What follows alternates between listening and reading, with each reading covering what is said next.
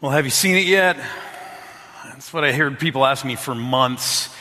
You know, have you, have you seen it? I, I, watched all of it. It was amazing. I binged on it the other night and it was just so incredible. Oh my gosh, you would love it, Dion. You've got to see it. It's right up your alley. Uh, what people don't seem to understand about me, though, is the more you hype something, the more you tell me something's amazing, the least likely I am, the less likely I am to ever try it. Anyone else like that? Um, yeah, the other night I was at dinner with some friends and I had been eyeing the surf and turf on the menu. And uh, the waiter went around and ev- took everyone else's order first, and every person at the table ordered surf and turf. So I ordered the polenta. I had no choice. They forced me into it. Um, I just couldn't go along with them like that. And, and finally, my wife, she just compelled me over and over. No, really, Dion, I think you'd love it. And so we sat down together and we watched the first episode of Netflix's hit series, Stranger Things. And I gotta say, it was pretty awesome lived up to the hype, no doubt. I mean, it's set in the 80s, so being a kid who grew up in the 80s, I love that. Um, an amazing cast of really talented kid actors, plus Winona Ryder, so being a teenager in the 90s, who doesn't love Winona, Winona Ryder? Um, and then on top of that, there's a really intriguing storyline, and I won't, I won't spoil the storyline for you if you're still holding out. I understand if you're still holding out. Um, but if you, if you are, I won't spoil the plot for you. But the premise is pretty simple. The premise of the show is this simple question Are things just as they appear to be, or is there more than meets the eye? See, we love that plot. It's, it's the plot of most mysteries or thrillers, a lot of movies, a lot of books. And yet, the way we live our life is entirely different. We, we love that when it comes to our entertainment, but the way we live life, we tend to live life completely at face value. We don't spend our days thinking about are there other dimensions or time travel? Are there, is there a spiritual realm? Are there angels and demons? We don't think about that stuff like, like monsters and Demogorgons. We don't think about that stuff. Instead, we spend most of our days thinking about what? We think about what am I going to wear today? What should I eat for lunch? Oh, yeah, I got to pick up that thing. Don't forget tomorrow. I got to go and uh, I got to make sure I grab. And we tend to live life in a very flesh and blood kind of way, living life very much at surface uh, level at, at face value. But there are moments in life where we get a glimpse of something that might be deeper. We start to wonder are there unseen realities? Are there things buried below the surface that we just don't take time to notice? Is there more to life than meets the eye? Is there more than just flesh and blood, surface level living? And that's what the series is about. It's called Stranger Things. And in the series, we're going to look at things that are, are hidden, that are under the surface, things like a spiritual realm, angels, demons, good, evil. Um, we're going to talk about things that we don't always face. And, and for some of us, those things may be uncomfortable, or they may be awkward, or they may seem far fetched, or it may all just seem kind of weird. And so today, to kick off the series, I'm going to share with you one of the weirdest stories that Jesus ever told, at least in my opinion, which is saying something because Jesus told a lot of weird stories. If you read the Bible and um, you, you, think, and especially if you're newer to the Bible, you're just more honest about it. As you're in the Bible more, I think we just kind of deny the weirdness of it. But if you're new to the Bible and you start reading through the Gospels and you look at some of the stuff that Jesus says or does, it's strange. He says some strange stuff. He does some strange stuff. And today we're going to look at um, a story from Jesus that I think is really, really strange. Now, to give you some context, Jesus is teaching uh, as he dives into this story about the kingdom of God which is this unseen reality that exists below the surface. It's not life at face value, but he talks about how the reign of rule, the reign and rule of God is active in the world, but it's just, it's, it's operating kind of beneath the surface, beyond what we can see. And Jesus, the kingdom of God is his favorite subject. That's what he teaches on more than anything else. And, and so he's describing the kingdom of God and telling people not to miss it, not to ignore it. Um, but in the middle of this, uh, of this teaching on the kingdom of God, he starts talking about wealth. Because for Jesus, wealth is one of those things that can keep us living at face value, taking life at face value, living at surface level. Wealth has a way of doing that. And, and wealth can keep us from seeing and taking hold of the deeper things in life, the unseen things, things like the kingdom of God. And so Jesus also loved to talk about wealth.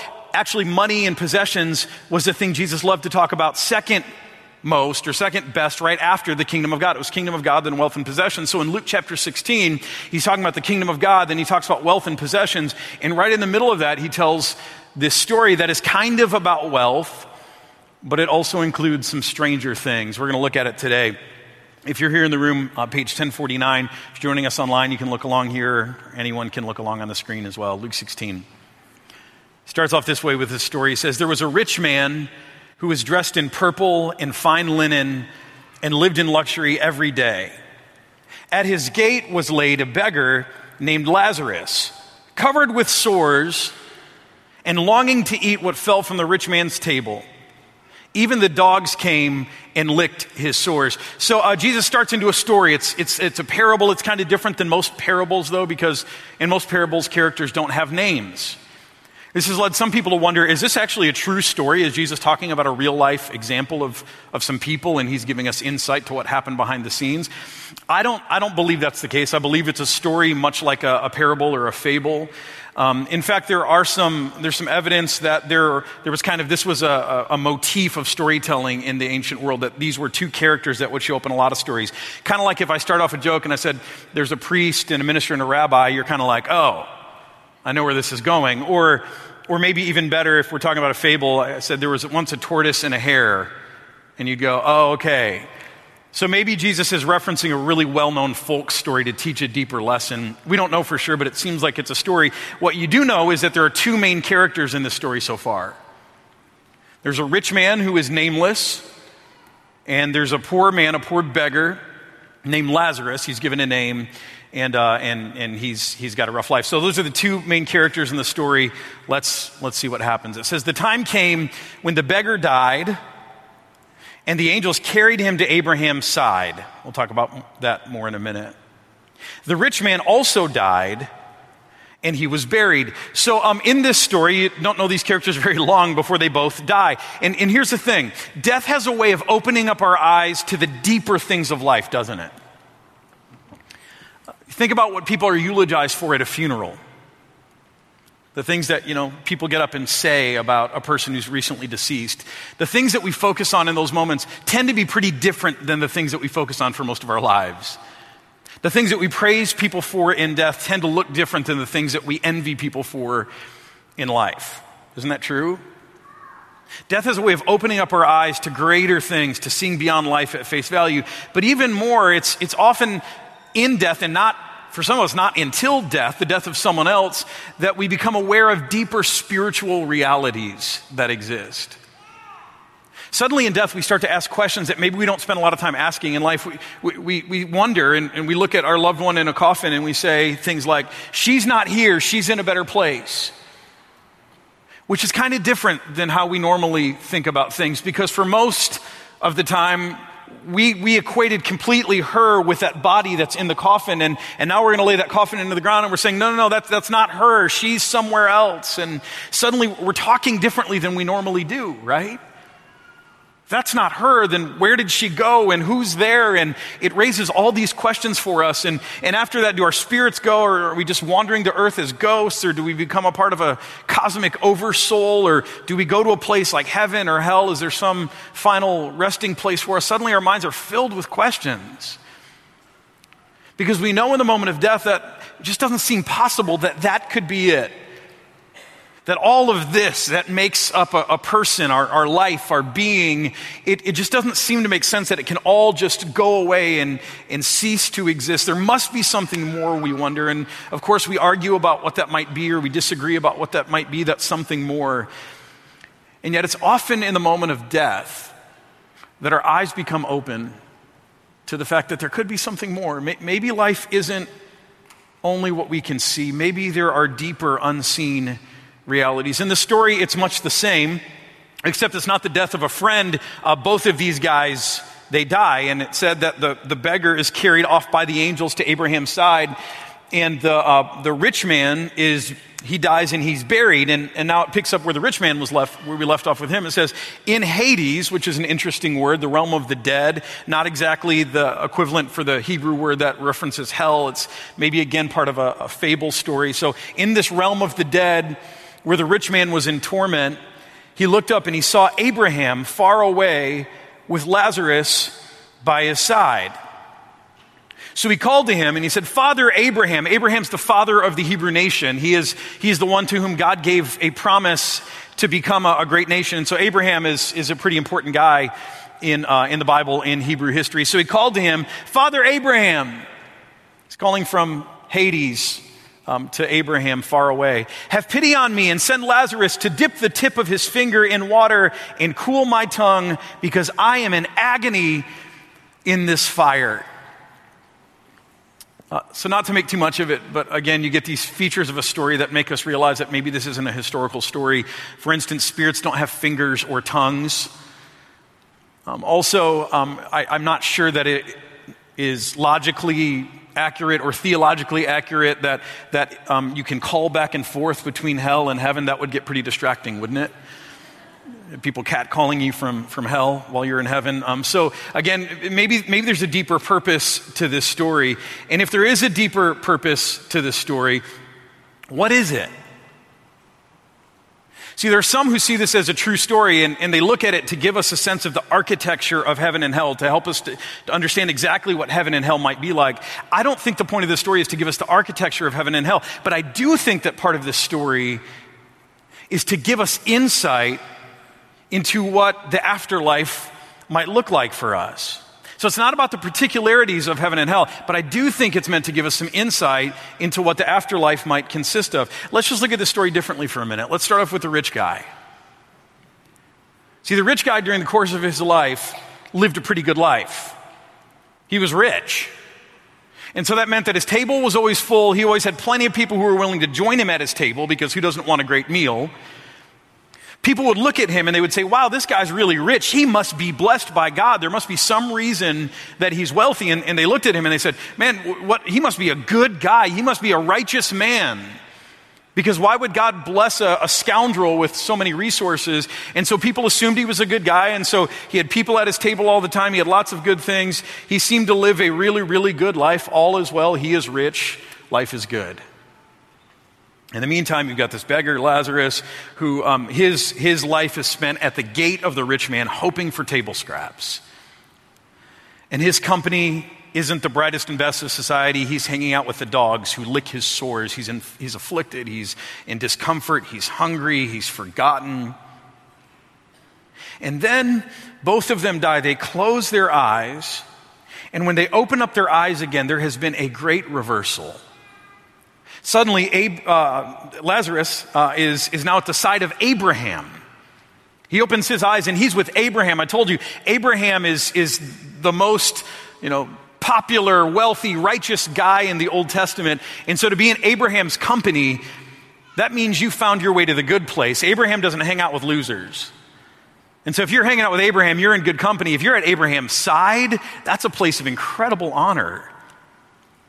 And in the meanwhile, this man who was rich and had a good, easy life and was popular and was seen to be loved by God, suddenly he finds himself in this place of torment. He is deprived. He is suffering. He is, he is going without. And, and we scratch our heads and we say, well, what happened? There was this great reversal. And I'm not sure that anything happened. I, I think instead, all along, there was a mistake in perception.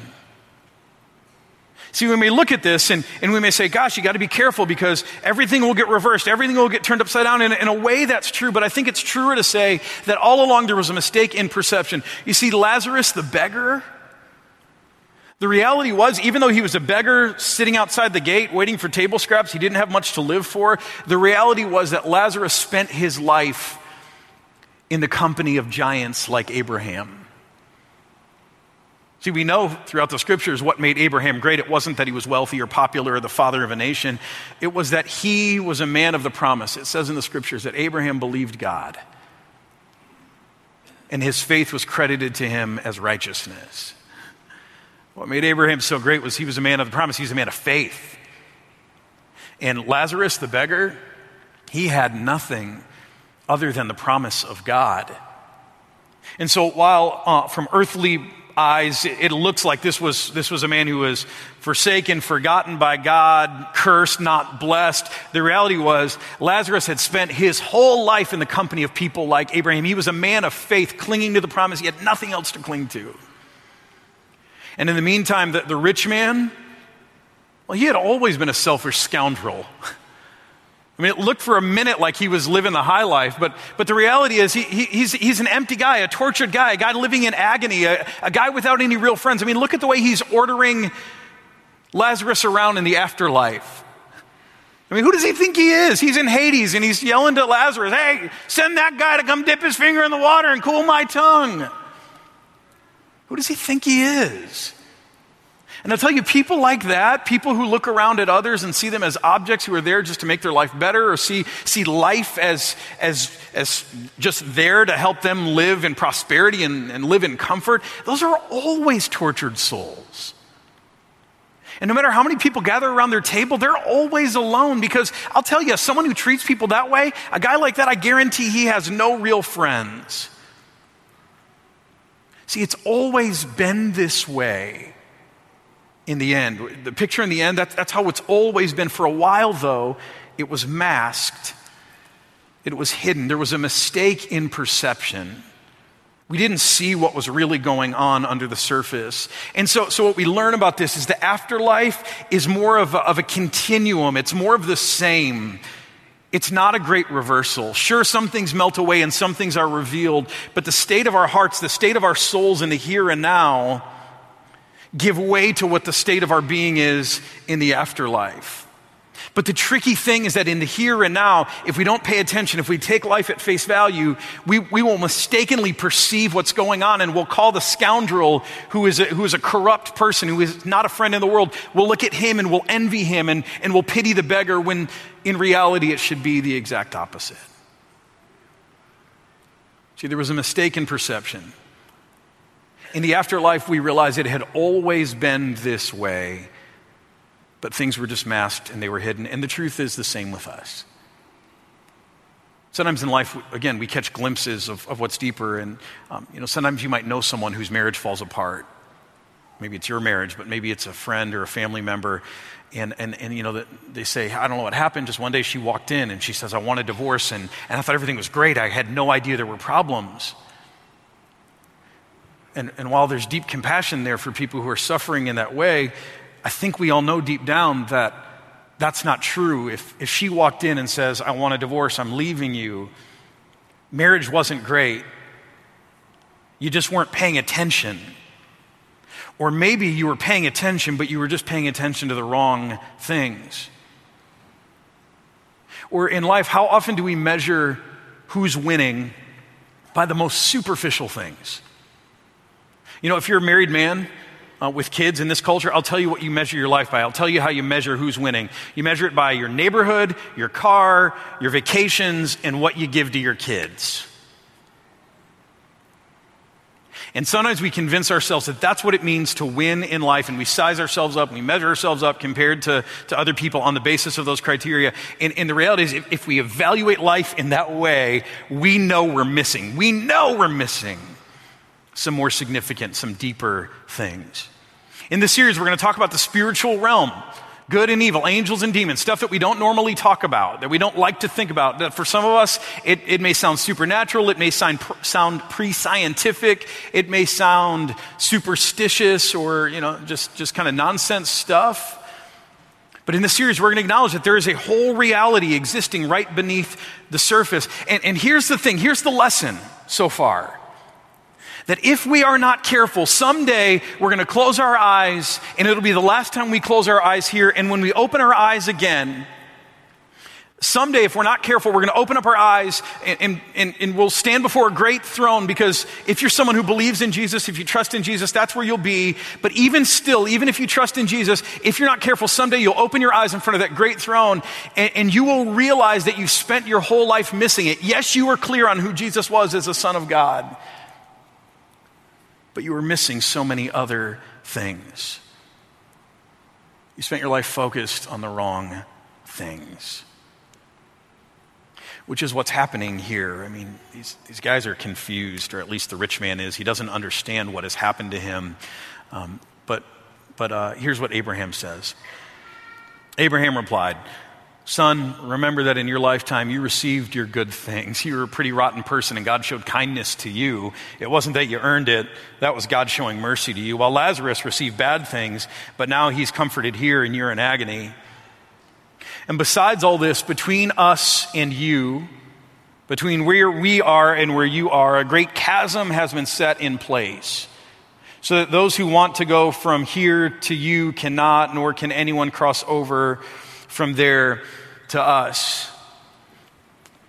See, a day is coming where we will not be able to ignore the realities that exist under the surface any longer. We can play along, we can play life by other rules, we, we can live at a superficial level now, and, and we've got some time. The thing is, we don't know when the last minute, or the last time, I should say, we close our eyes will be. We don't know when it will be too late, but what we do know is that a day is coming when the realities that exist will be fixed, the, the state of our heart will be fixed, the choices we have made, they will give way to our destiny. And there will be no going back and forth. There will be no changing your mind in that moment. There will be a chasm that's fixed and it'll be too late. So, so the point of this, the point of this is that the time to listen, the time to be aware isn't then. Your eyes will be open someday. The point of this, Jesus is saying, is, is the time to listen, the time to have your eyes wide open is now. Well, there's still time to do something about it. Uh, the rich man says back, Okay, okay, okay, it's too late for me. I, I, get that. Then, then here's what I'm asking. I beg you, Father Abraham, send Lazarus to my family. For I have five brothers. Let him warn them so that they will not also come to this place of torment. Abraham replied, uh, No, I don't think so. They've got Moses and the prophets. Let them listen to them.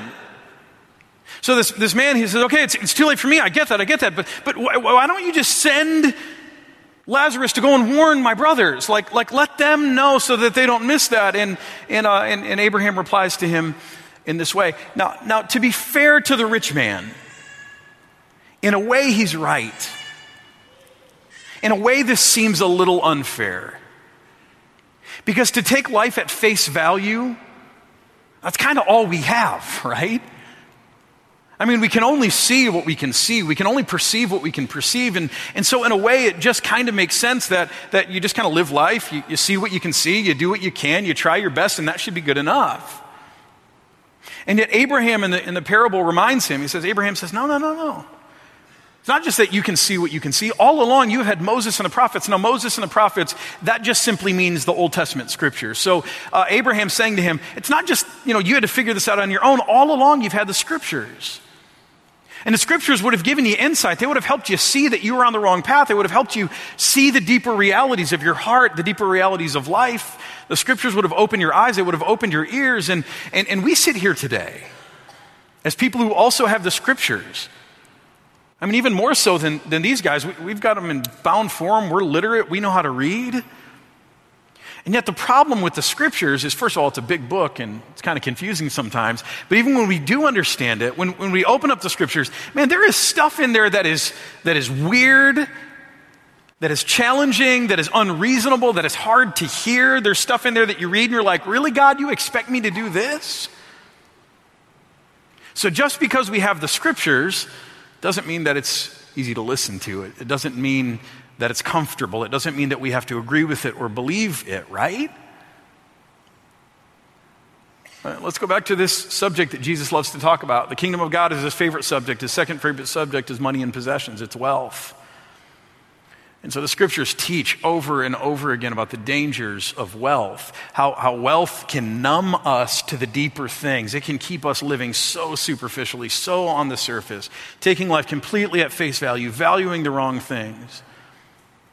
And so Jesus makes clear that the only way to get under the power of, to get out from under the power of wealth is generosity. Generosity is the antidote for wealth. Jesus makes that so clear. He says, you know, if you have wealth, here's what you do use that wealth to store up treasures for yourself, not here, but in heaven. He says in Luke 16, earlier in the same chapter, he says, use worldly wealth to gain friends so that when that worldly wealth is gone, those friends will, will welcome you into eternal dwelling places. In other, in other words, use your wealth for the sake of eternal things. And the scriptures teach us over and over again that, that wealth can be to our detriment unless we leverage the power of generosity to be the antidote to wealth. That, that wealth can be dangerous to us spiritually, and yet we read those words. And I think deep down, even though we fight against it, we know Jesus is talking to us. We know that we're the wealthy. And the word is so clear. Moses and the prophets, Jesus is so clear. The scriptures are clear. But what do we say? We say things like, well, the church just wants my money. Looks like they're doing fine. They don't need my money. What are they doing my money anyway? or I'm doing fine. You know, wealth isn't a problem for me. No, I'm good. I, I love God. I'm, wealth isn't a problem for me. Or, or God doesn't care how much I give. And, and, and we push back and we, and we say, no way, that, that can't possibly be true. You know, I'll tell you, I have this experience all the time. Just the other day, uh, my wife and I, we, we were just looking around. And I don't know if you have these moments where you look around and you look around at other people and how they live and you go like, how do people do it? How do they live in those neighborhoods and drive those cars? And how do they send their kids to these places? And how do they, like, how do, how do, how do they have enough money? What do these people do for a living? And, and we were just wrestling with that and trying to figure that out. And it dawned on us that one of the reasons that maybe we can't live as well as other people is because we've chosen to be generous instead. And I said, you know, Josh, if we weren't so generous, we could live a lot better. And for a moment, that sounded really tempting. Like, think, think about how we could live. It would be a very different life for us. And here's the thing I know the scriptures, I, I know them better than most. I know what Jesus says. I know he says that wealth is dangerous. I know that right there, that's a serious temptation. Uh, it's, that's baiting me into living life at a surface level. I know Jesus says that the only way to deal with wealth is to lay up treasures for yourself in heaven, and that's how you neutralize the power of wealth, and that's how your wealth can become a blessing to you rather than a curse. I, I know that that's true, but sometimes I'll tell you, just like the rest of you, I struggle to hear that. I don't want to believe it. I don't want to accept it. I'd rather just ignore it. Or even though when I read the Gospels, I see Jesus talking about angels and demons and spiritual battles, it's, it's so scriptural. And yet I'd rather just ignore that. I'd rather dismiss it. I'd rather say that's just a bunch of boogeyman stuff. That's just a bunch of people who didn't understand mental illness and the other things going on in the world. This is, these are unscientific people. That's their problem. See, just because you have the scriptures to guide you doesn't mean they're easy to listen to. And, and, that becomes a stumbling block for us. And certainly was a stumbling block for this rich man. So he says back, he says back, okay, no, no, no. I know we have the scriptures, but you don't understand, Abraham. The scriptures are fine, but I'll tell you what will really get them, my brothers, that'll really help them see. Not the scriptures, but if someone from the dead goes to them, then they will repent. Now, how often do we do this? We're like, we're like, God, I hear you, but if you would just say it in a different way, like if you didn't just have it written down in, in this book, but if you would skywrite it, or if you would just speak it from heaven, then I would have an easier time believing it. I, I know what it says here, but if you could just say, if you could just have someone appear to me, maybe an angel, and they would just tell me, then I would listen, then I would do it. So that's what I mean. You know, we've got the scriptures, but I mean, those are confusing. You can, who knows, you know, like, but, but man, if, if you send someone back from the dead and, and then a dead man stands before my brother's now living and he warns them of what's coming, then they're going to repent. Then they're going to change their lives. Then they're going to turn their direction. Listen what Abraham says. Abraham said to him, Nice try. But if they do not listen to Moses and the prophets, they will not be convinced, even if someone rises from the dead. Here's what I don't want you to miss in this really weird story. I don't want you to miss the fact that the man who's telling the story is not Abraham, it's Jesus. He's the one who's telling the story. And Jesus came into the world to give us a glimpse of the deeper things, of, of, the stranger things, the things that we need to see that exist below the surface, to, to help us understand that the kingdom of God is active here when we see worldly kingdoms and worldly governments and we get all worried about how those things are going, Jesus came to tell us that now the reign and rule of God is moving on this planet, and yet it's hidden, it's unseen. We, we don't always know that it's there, but it's active, and He came to give us a glimpse of the deeper things and of spiritual realities. And, and the very man who's, who came into the world to give us a glimpse of the deeper things so that we would not miss it, in a very short period of time, as He tells this story, is going to be put to death by the very people he's telling the story to. They're so resistant to the reality that Jesus is painting because they just want to see it the way they want to see it, that they're going to put him to death. But after they put him to death, he's going to come back from the dead. He's going to stand resurrected before them. He's going to offer life to anyone who will turn from whatever it is they're following to turn to God instead. That's what it is to repent. It's not so much about turning away from your behavior, it's turning your, your trust and your hope and wherever you're placing that and putting it back on God where it belongs. And, and Jesus is going to stand there back from the dead in front of them. And he's going to say, Hey, I come with forgiveness and life for you. Turn to me and live. And even when a man comes back from the dead to warn them to turn, they will not be convinced. Talk about stubborn. See, above all, what this is, is this is Jesus offering a prophecy, a prophecy uh, against these people who are listening to him, saying, You just don't get it. And even when a man comes back from the dead, you're going to miss it. Uh, and we look at that and we say, Man, how stubborn. And yet we, we understand stubbornness, don't we? Come on. We understand stubbornness all too well. We sit here today and we not only have Moses and the prophets, but we have Jesus we have his words recorded for us. We have the word made flesh who came into the world to open up our eyes, to open up our ears, to show us what's really going on in this world so that we aren't swept up in what's happening at surface level, at face value. We not only have Moses and the prophets, but we have Jesus. See, God did for us what Abraham refused to do for Lazarus. God went above and beyond and said, okay, we'll try it. If you think that's going to work, if you don't accept my written word, then, then how about this? I'm going to send a man back from the dead for you to convince you that what he said is true. And so we sit here today with convincing proof, and yet we still have a choice to make. And the choice just isn't, will I believe in Jesus? Will I accept him as my Savior? The choice is, will we listen to him? Even to the things that we don't want to hear? Will we let Him open our eyes, even to the things that we would rather not see? Or will we instead choose to persist living in a way that is, that is comfortable, not truthful, but is comfortable, not real, but is just easier to swallow? We have all the evidence we need. A man has come back from the dead to tell us everything we need to know. The question is will you listen? Will you believe? Will you allow your eyes to be open to the deeper things? See, this is not just about your final destination. This is not just about where you end up at the end of it. Remember, that's a, it's, it's not a reversal in the end. It's, it's a continuity. It's, it's about opening up our eyes to the things that really exist now, to, to open up our hearts to the things that are really godly things in the here and now. And so we have a choice to make. Are we going to go on living in this constructed reality, this, this Truman Show reality where we know it's fake, but it's somehow easier to swallow and it's not more meaningful, but it's more comfortable? Are we going to go on living just going with the flow where you don't have to push back, you don't have to be a nonconformist, you don't have to miss out, you don't have to ask, answer any heavy questions, you just accept things at face value even when you know you're being deceived? Or will we? I'm speaking especially to people who've already received Jesus as their Savior.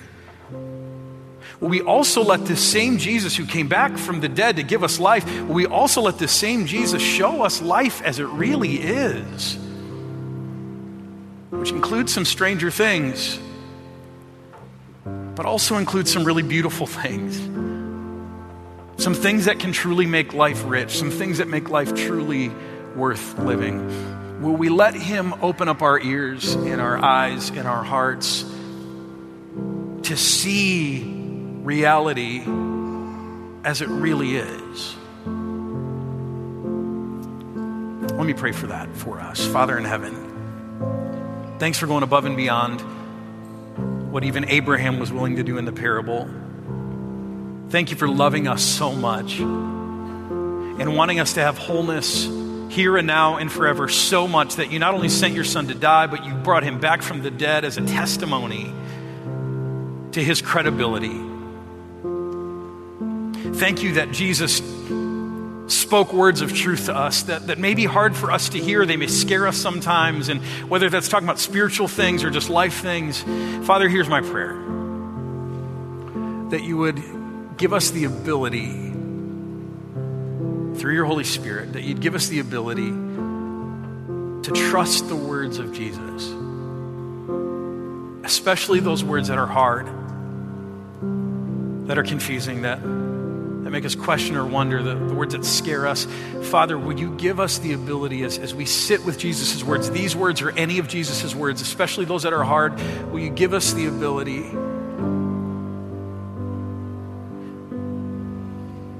open up our hearts to those words so that those words may open up our eyes and our ears to see things as they actually are.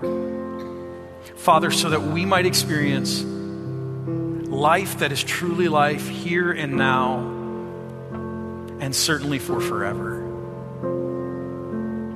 God, I, I pray that we would be so certain of the love of Jesus in our life, so certain of his dedication to us, that when we encounter his word, we would trust it. Make that so of us. Deepen our trust. I pray in Jesus' name.